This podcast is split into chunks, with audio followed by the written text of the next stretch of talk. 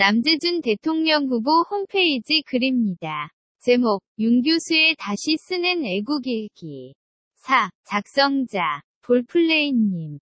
생각해보니, 나도 참 오래 살았고 많이 살았다. 대구 출신 촌놈이 새벽 서울역에 이불 보따리와 책 보따리 두 개 들고 내려서부터 살기 시작한 서울살이 공부만이 살 길이다고 엉덩이가 물러터질 듯 무릎이 쓰려 일어서지 못할 정도로 도서관 귀신이던 내 청춘, 서울 출신. 착하고 예쁜 처녀 하나 꼬셔서 자식도 낳고 그 자식이 록 장교로 불쑥. 커버려 이제 슬슬 할아버지 될 각오를 다지고 있다. 생각해보니.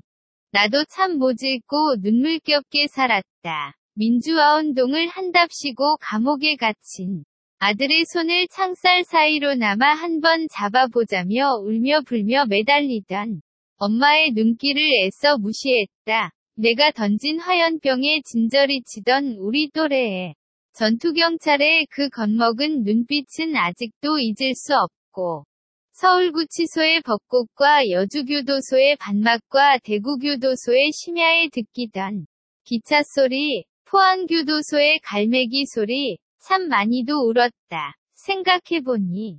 나도 참 억울하고 한스럽게 살았다. 민중내적인 자유와 평등을 부르짖단.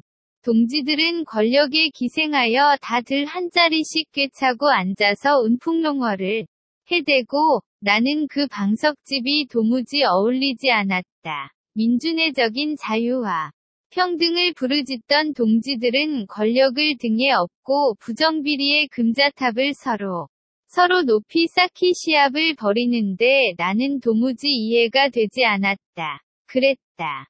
내 판단이 억울했고 내 행동이 한스러워 다시 공부를 했다. 뭐가 뭔지 알고나 짓거리고 생각하고 행동했어야 할 것이 아니던가. 생각해보니 나도 참 단순했고 지금도 단순하다. 남재준 후보가 날 불러서 함께 하자고 했을 때 단 칼에 잘랐어야 했다.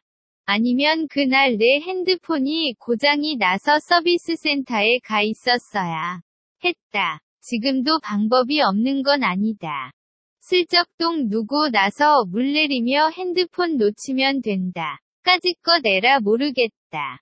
이참에 한번 해버려. 핸드폰도 바꿀 시점이 됐는데, 생각해보니.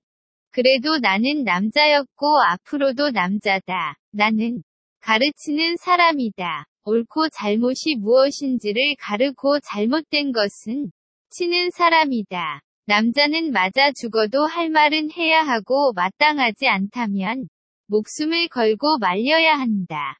어리석은 국민을 가르고 잘못된 적용용 공분자를 쳐야 한다. 그래서 남재준 후보를 선택했다. 그리고 돕기로 했다. 소위 요즘 유행하는 거버넌스다. 내가 가르겠소. 당신이 치시오.